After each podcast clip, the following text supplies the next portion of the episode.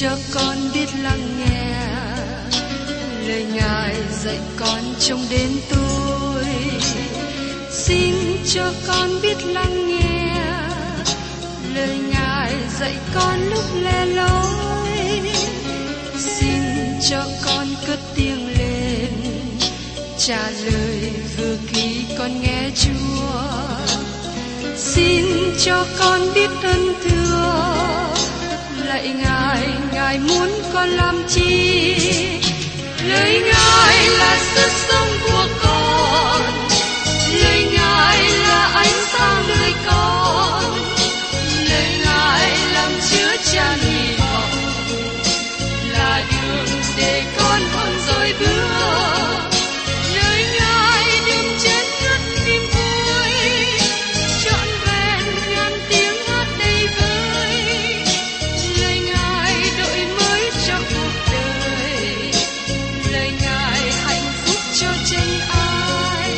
Xin cho con biết lắng nghe lời Ngài dạy con trong cuộc sống. Xin cho con biết lắng nghe lời Ngài từng theo bước đời con. Xin cho con biết sẵn sàng chờ đợi và vẫn nghe theo Chúa. Xin cho con biết sẵn sàng thực hành lời Chúa đã truyền ban. Hân hoan chào mừng quý vị đến nghe chương trình Tìm Hiểu Thánh Kinh. Đây là một chương trình học Kinh Thánh liên tục và hệ thống trong thời gian 5 năm. Chúng ta sẽ lần lượt khảo sát từ Sáng Thế Ký cho đến Khải Huyền. Mục sư tiến sĩ Mạc Kỳ là người được Chúa dùng để sáng lập và thực hiện chương trình này. Ông tin rằng lời của Đức Chúa Trời có khả năng đáp ứng mọi nhu cầu cho tất cả mọi người trên thế giới, không phân biệt chủng tộc, văn hóa, trình độ tuổi tác hay phái tính. Ước mong quý vị theo dõi liên tục và giới thiệu cho thân nhân, bạn hữu cùng đón nghe. Kính chào quý vị và các bạn. Trong chương trình Tìm Hiểu Thánh Kinh hôm nay, chúng ta tiếp tục đến Ti-mô-thê thứ nhì. Trước khi chúng ta tìm hiểu về thư tín này, tôi xin liệt kê một số biến cố xảy ra trong đời sống trước dụ của Phaolô nhằm giúp chúng ta hiểu thư Ti-mô-thê thứ nhì. Phaolô viết thơ này vào khoảng năm 67 và 68 sau Công nguyên. Vào năm 58, Phaolô bị bắt ở Jerusalem.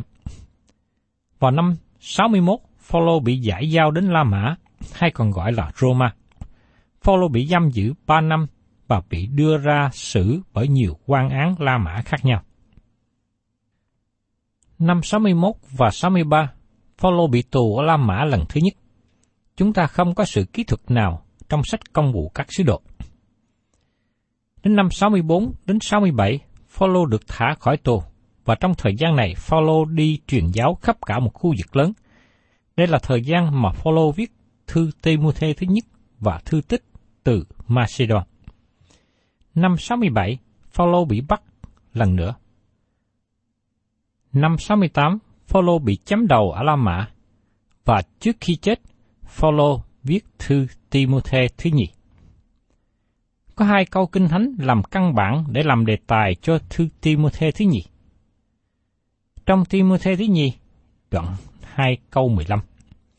Hãy chuyên tâm cho được đẹp lòng Đức Chúa Trời, như người làm công không chỗ trách được, lấy lòng ngay thẳng, giảng dạy lời của lẽ thật. Và trong Ti-mô-thê thứ nhì, đoạn 4 câu 2. Hãy giảng đạo cố khuyên, bất luận gặp thời hay không gặp thời, hãy đem lòng rất nhịn nhục mà bẻ trách nài khuyên sửa trị, cứ dạy dỗ chẳng thôi. Tôi nghĩ rằng các bạn có thể nhấn mạnh một chữ, một từ ngữ quan trọng trong thư tín này. Đó là từ ngữ trung tín. Thứ nhất, trung tín trong sự chịu khổ. Thứ hai, trung tín trong sự phục vụ. Thứ ba, trung tín trong sự bội đạo. Và thứ tư, Chúa trung tín với các tôi tớ của Ngài. Thưa các bạn, lời nói trước giờ phút lìa đời của một người rất quan trọng, mà nó không có một lời phê bình nào. Điều này hỗ trợ cho sự quan trọng của thư Ti-mô-thê thứ nhì. Nó là lời nói sau cùng của Phaolô. Nó là sự u buồn mà trong các thư khác không có. Do vậy, trong thư này cũng có một lời đắc thắng. Trong Ti-mô-thê thứ nhì đoạn 4 câu 7, Phaolô nói, ta đã đánh trận tốt lành, đã xong sự chạy, đã giữ được đức tin. Bởi vì đây là thư sau cùng nên Phaolô viết một cách riêng tư, và trong 4 đoạn ngắn, Phaolô đề cập đến 25 người. Trong sách nhỏ Ti-mô-thê thứ nhì này có một đám mây bất thường đang ở trên trời. Sự bội đạo đang đến. Ngày nay sự bội đạo bành trướng ra như bão tố và nó lan tràn khắp nơi ở trong hội thánh. Sự bội đạo là gì? Sự bội đạo là sự chối bỏ nền tảng đức tin. Sự bội đạo không phải do nơi thiếu hiểu biết, nhưng nó là một việc đi theo các tà giáo. Việc bội đạo là một việc cố ý. Nó chủ ý đi khỏi đức tin. Sự bội đạo là một người biết lẽ thật của tin lành và giáo lý của đức tin, nhưng khước từ niềm tin đó. Trong thư Ti-mô-thê thứ nhì, Phaolô nói đến kết quả chung cuộc của việc giảng tin lành. Kết quả sau cùng không phải là việc trở lại đạo của cả nhân loại, cũng không phải là kết quả của 1.000 năm. Ở mặt đối nghịch, nó có một sự bội đạo đang đến, mà nó chối bỏ đức tin trên đất. Có hai sự rời khỏi xảy ra trong thời kỳ cuối cùng. Thứ nhất, việc hội thánh của Đức Chúa Trời được cất lên, như được nói đến ở trong Tê-sa-lô-ni-ca thứ nhất đoạn 4, câu 16 và 17. Vì sẽ có tiếng kêu lớn và tiếng của thiên sứ lớn cùng tiếng kèn của Đức Chúa Trời, thì chính mình Chúa ở trên trời giáng xuống. Bây giờ, những kẻ chết trong đấng Christ sẽ sống lại trước hết. Kế đến chúng ta là kẻ sống mà còn ở lại sẽ cùng nhau đều được cất lên với những người ấy giữa đám mây, tại nơi không trung mà gặp Chúa. Như vậy, chúng ta sẽ ở cùng Chúa luôn luôn. Khi những người tin nhận Chúa Giêsu đi hết, các tổ chức của hội thánh còn lại thế gian sẽ hoàn toàn đi khỏi đức tin. Sự rời khỏi thứ hai, đó là việc rời bỏ đức tin thật. Chính Chúa Giêsu đã nói những lời này. Trong Luca đoạn 18 câu 8, song khi con người đến, há sẽ thấy đức tin trên mặt đất chăng? Hình thức câu hỏi này trong tiếng Hy Lạp yêu cầu câu trả lời tiêu cực. Vì thế, câu trả lời là không. Chúa Giêsu sẽ không tìm thấy đức tin khi Ngài trở lại thế gian. Trong bối cảnh lịch sử, vào thời của Phaolô, dân chúng lạnh lùng và cứng cỏi. Nhưng ngày nay, chúng ta đang ở giữa thời kỳ bội đạo, và nó đúng với những lời mà Phaolô nói trước đây. Hội thánh hữu hình đã vào sự bội đạo rất tệ, nhưng hội thánh vô hình, tức là thân thể của đấng Christ, không bị ảnh hưởng. Ngày nay hội thánh vô hình vẫn còn, và tôi thấy nó được rõ ràng hơn một chút, và nó đang trên đường tới sự vinh hiển. Hội thánh đang gần đến thời điểm được cất lên. Đó là một ý tưởng được an ủi trong những ngày chúng ta đang sống. Bởi vì sự đe dọa của sự bội đạo, tại đây Phaolô nhấn mạnh về lời của Đức Chúa Trời hơn những nơi nào khác trong các thư tín. Cả Phaolô và Phi-e-rơ đồng có ý tưởng như thế. Cả hai sứ đồ này đều nhấn mạnh trên lời của Đức Chúa Trời và tin lành cứu rỗi, như được thể hiện trong thư Ti-mô-thê thứ nhì và trong Phi-e-rơ thứ nhì. Con người tội lỗi có một nhu cầu rất cần thiết, đó là sự cứu rỗi.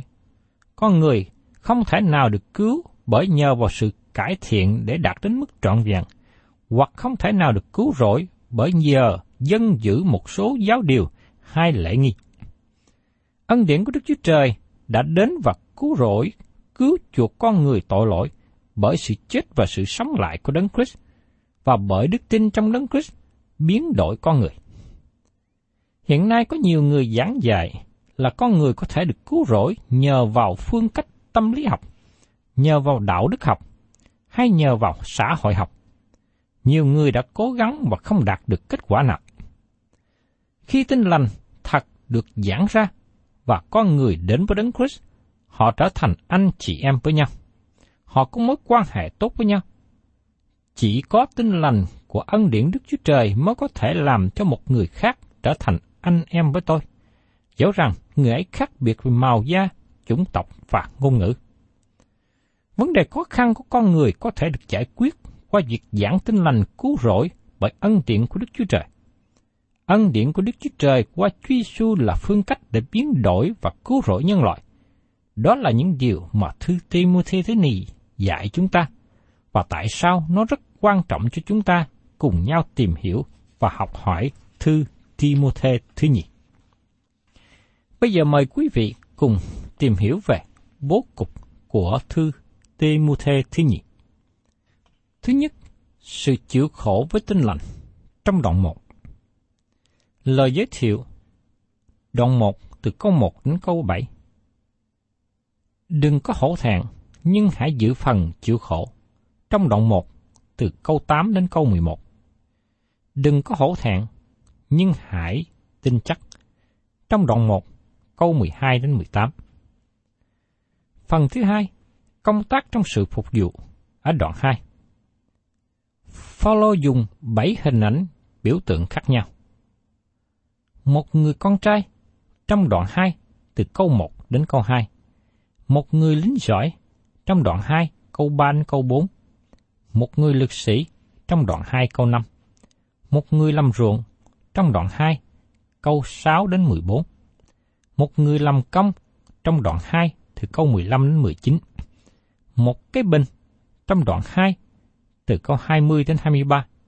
Một người tôi tớ trong đoạn 2 từ câu 24 đến 25. Đến phần thứ ba, sự bội đạo đang đến, thẩm quyền của Kinh Thánh. Trong đoạn 3 câu 1 đến đoạn 4 câu 5.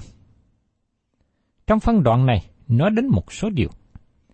Tình trạng trong những ngày sau rốt, đoạn 3 từ câu 1 đến câu 9. Thẩm quyền của Kinh Thánh trong những ngày sau rốt, trong đoạn 3 câu 10 đến câu 17. Lời dạy dỗ trong những ngày sau rốt, trong đoạn 4 từ câu 1 đến câu 5. Phần thứ tư, sự trung thành với Chúa và của Chúa, trong đoạn 4 từ câu 6 đến câu 22. Lời làm chứng trước khi qua đời của Phaolô, trong đoạn 4 câu 6 đến câu 8. Các lời sau cùng của Phaolô, trong đoạn 4 câu 9 đến 22. Và Phaolô đã nói rằng Chúa đứng với tôi. Bây giờ xin mời các bạn cùng tìm hiểu đến Ti-mô-thê thứ nhì đoạn 1, nói về sự chịu khổ với Tin Lành. Chúng ta cùng tìm hiểu về lời giới thiệu của thư tín này. Mời quý vị cùng xem trong đoạn 1, câu 1.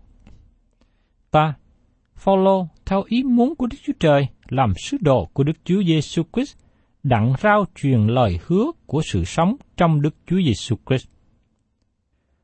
Phaolô theo ý muốn của Đức Chúa Trời làm sứ đồ của Đức Chúa Giêsu Christ. Các bạn có nhớ trong thư thứ nhất gửi cho Ti-mô-thê, ông nói: Phaolô dân mạng Đức Chúa Trời là cứu Chúa chúng ta, và vâng mạng của Đức Chúa Giêsu Christ là sự trông cậy chúng ta, làm sứ đồ của Đức Chúa Giêsu Christ. Chúng ta thấy rằng mạng lệnh của Đức Chúa Trời bày tỏ ý muốn của Đức Chúa Trời, nhưng các mạng lệnh này không bày tỏ hết hoàn toàn ý muốn của Đức Chúa Trời. Tại đây Phaolô nói: theo ý muốn Đức Chúa Trời làm sứ đồ của Đức Chúa Giêsu Christ, đặng rao truyền lời hứa của sự sống trong Đức Chúa Giêsu Christ. Làm cách nào mà các bạn tiếp nhận được lời hứa này? Các bạn tiếp nhận bởi đức tin. Các bạn tiếp nhận món quà bởi các bạn tin vào người tặng quà. Các bạn tiếp nhận sự sống đời đời bởi vì tin vào đấng ban cho, đó là Đức Chúa Trời.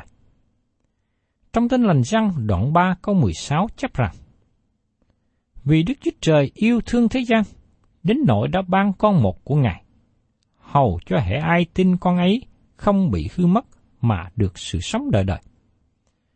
Chúa Giêsu ban cho các bạn sự sống đời đời khi các bạn tin nhận Ngài là Chúa Cứu Thế, bởi vì Ngài đã trả án phạt tội lỗi của các bạn. Ngày nay, Đức Chúa Giêsu có thể ban cho các bạn nước thiên đàng căn cứ trên đức tin của các bạn và sự trông cậy nơi Ngài. Khi các bạn tin Chúa Giêsu và đến trong phương cách của Ngài, các bạn tôn kính Ngài.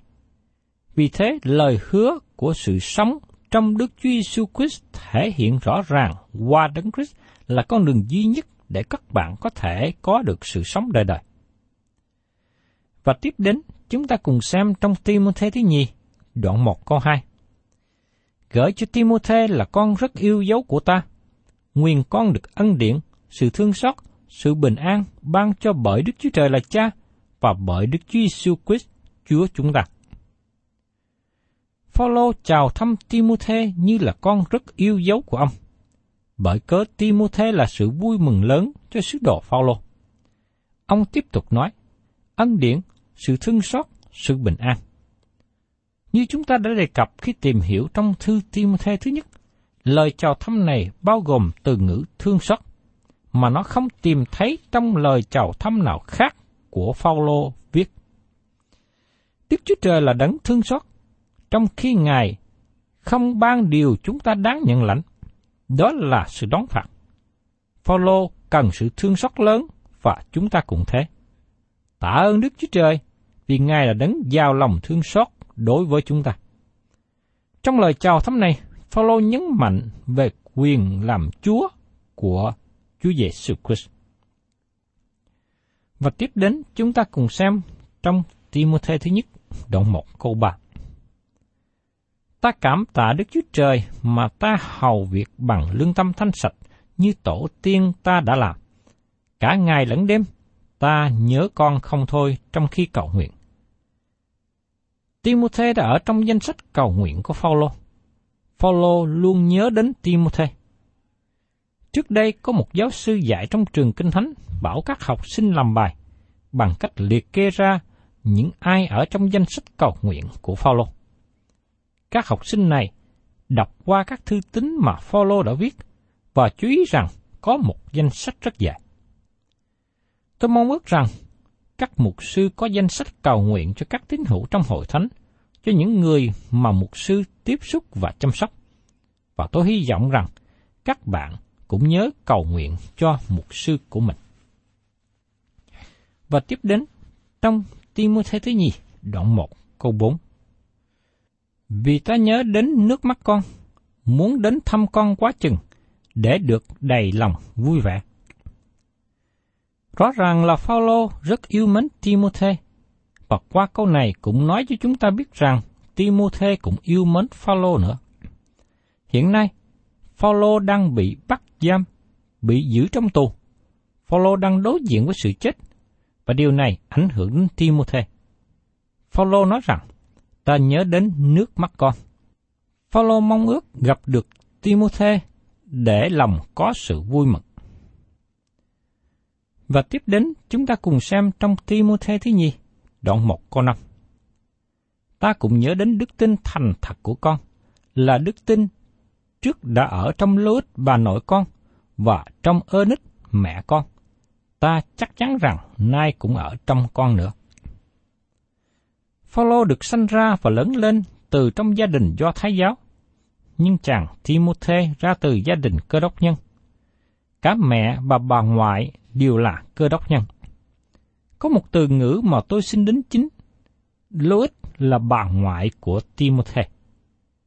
Tôi tin rằng qua ảnh hưởng của mẹ và bà ngoại thúc đẩy Ti-mô-thê trở lại với Đấng Christ. Cha của Ti-mô-thê là người Hy Lạp và chúng ta không biết nhiều về người cha này, và không rõ ràng người cha này có đức tin hay không. Và tiếp đến chúng ta cùng xem trong Ti-mô-thê thứ nhì, đoạn 1 câu 6.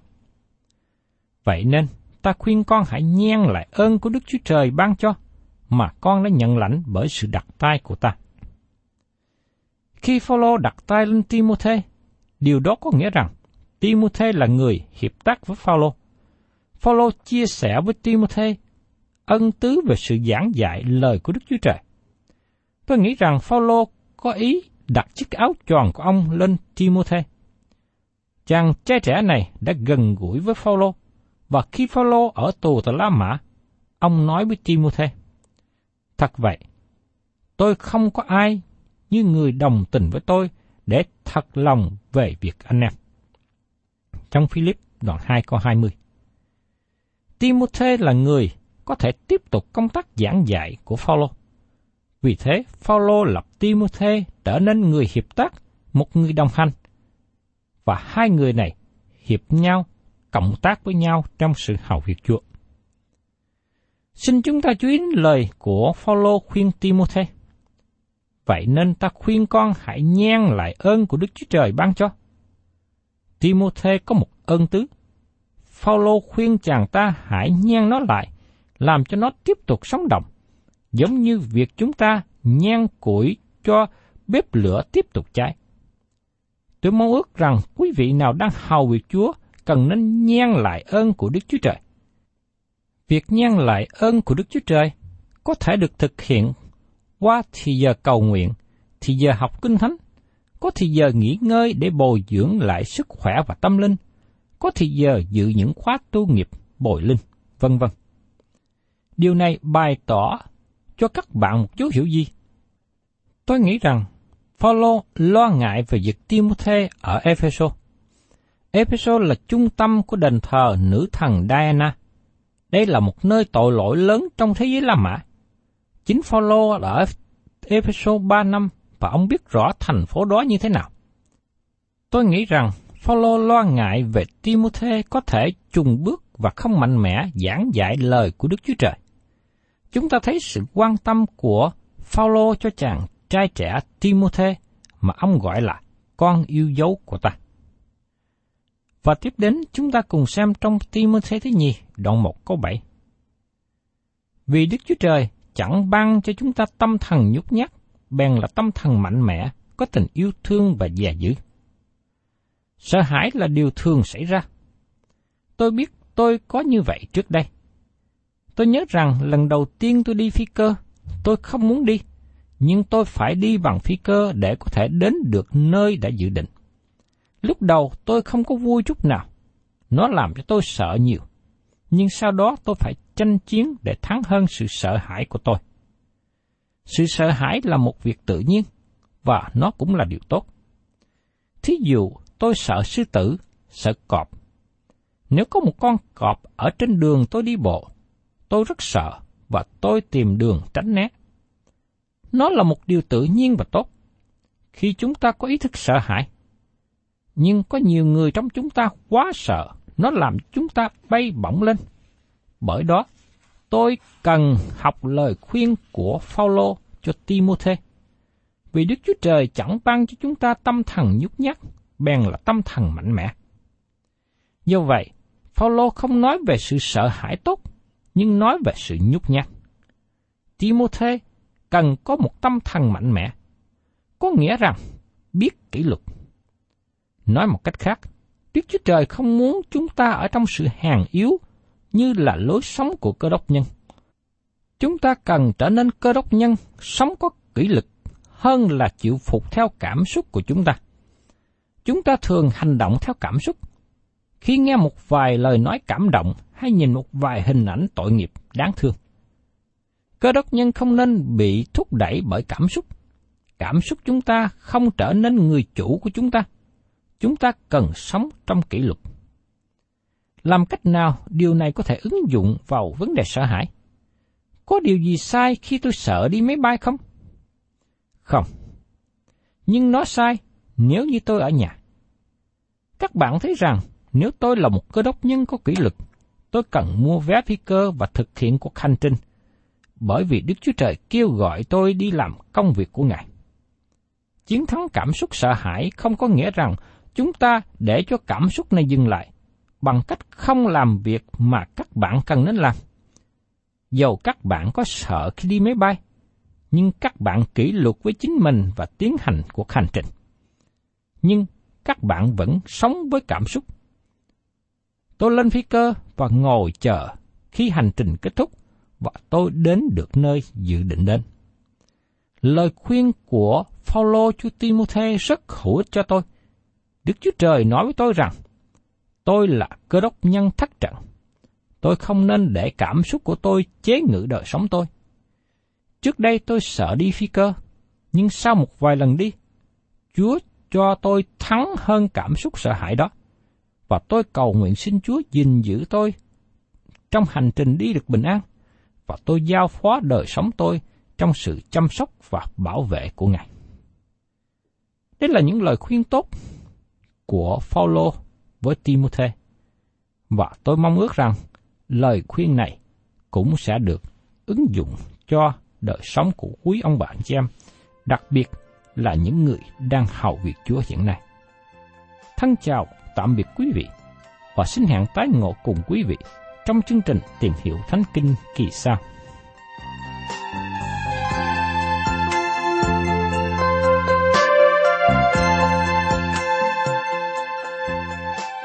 Cảm ơn quý vị đã đón nghe chương trình Tìm Hiểu Thánh Kinh.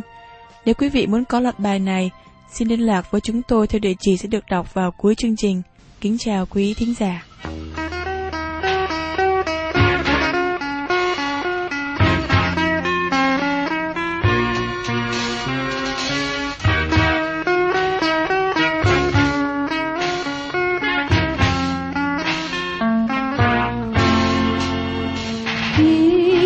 Chiều dần buông lơi, thắp nắng nhạt vắng đôi. Khi hội trường ngân mênh mang, theo gió đưa về muôn lối. Có một ngày bình yên thôi, cuộc sống muôn nỗi giữa đời. Hướng lòng về bên cha.